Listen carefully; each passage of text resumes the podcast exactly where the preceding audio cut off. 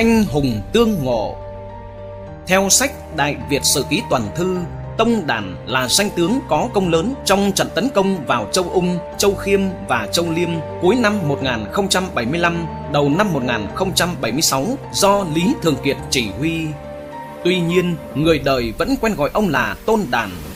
Lý do chính yếu có lẽ là vì Lệ Kỵ Húy, một vị vua thời nhà Nguyễn, đó là vị vua thứ ba của triều Nguyễn Thiệu Trì, có tên thật là Nguyễn Phúc Miên Tông, cho nên tất cả nhân vật lịch sử trước đó có tên hoặc hiệu hay tự là Tông đều phải đổi thành Tôn. Tông Đản là một trong những tù trưởng nổi tiếng người dân tộc Tày. Ông sống cùng thời với Lý Thường Kiệt, nhưng cho đến nay chưa ai rõ năm sinh, năm mất cũng như quê quán của ông. Cuối năm 1075 thực hiện chủ trương tiên phát chế nhân, chủ động xuất quân ra trước để khống chế mọi hoạt động của đối phương đại binh của triều Lý do Lý Thường Kiệt chỉ huy đã tràn sang Trung Quốc để tiêu diệt ba căn cứ quân sự nguy hiểm của nhà Tống ở Châu Ung, Châu Khâm và Châu Liêm. Đây là cuộc tấn công hết sức táo bạo, chỉ một sơ suất nhỏ cũng có thể dẫn đến những nguy hại lớn đối với vận mệnh quốc gia. Châu Ung, Châu Khâm và Châu Liêm lại ở cách biệt nhau, cho nên vai trò độc lập chỉ huy tác chiến của các tướng lĩnh trong trận này là rất quan trọng và Lý Thường Kiệt đã tin cậy mà trao phó nhiệm vụ tiêu diệt căn cứ Châu Ung cho Tông Đàn. Còn đánh vào Châu Khâm và Châu Liêm thì do đích thân Lý Thường Kiệt đảm trách. Trong ba căn cứ này, Châu Ung cách xa biên giới Đại Việt hơn cả. Châu Ung có thành trì kiên cố, quân số đông, lương thực dồi dào, vũ khí đầy đủ.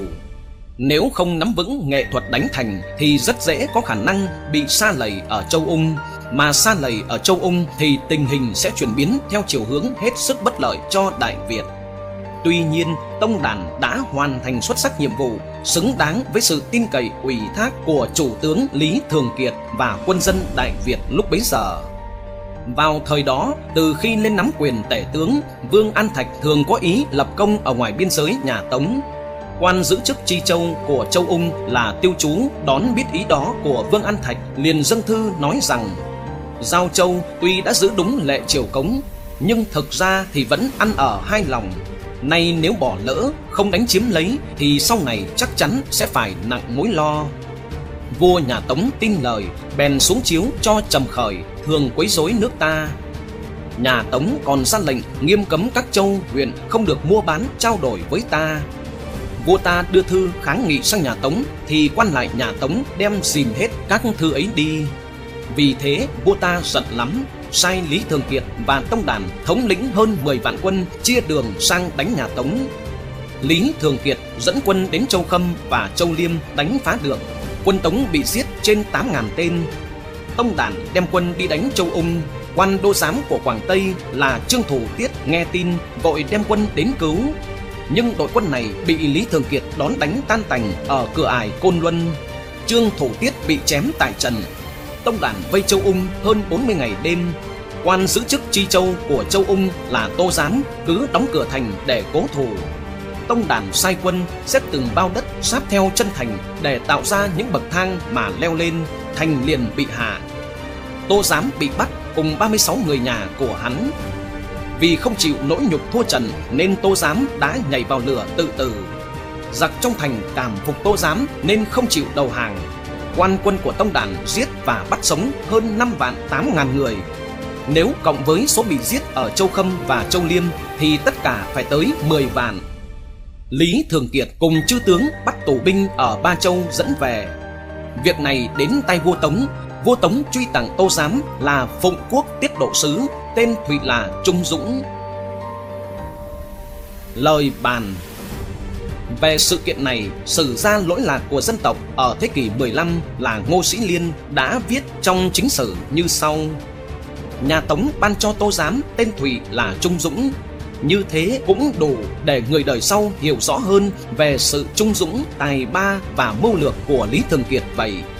Và từ ý của sử gia Ngô Sĩ Liên, chúng ta cũng có thể nói tiếp rằng khen Lý Thường Kiệt trung dũng cũng tức là gián tiếp khen tông đàn trung dũng vậy. Lý Thường Kiệt và Tông Đàn đều đúng là anh hùng tương ngộ. họ gắn bó với nhau, cùng nhau làm nên sự nghiệp phi thường của dân tộc ta ở thế kỷ 11.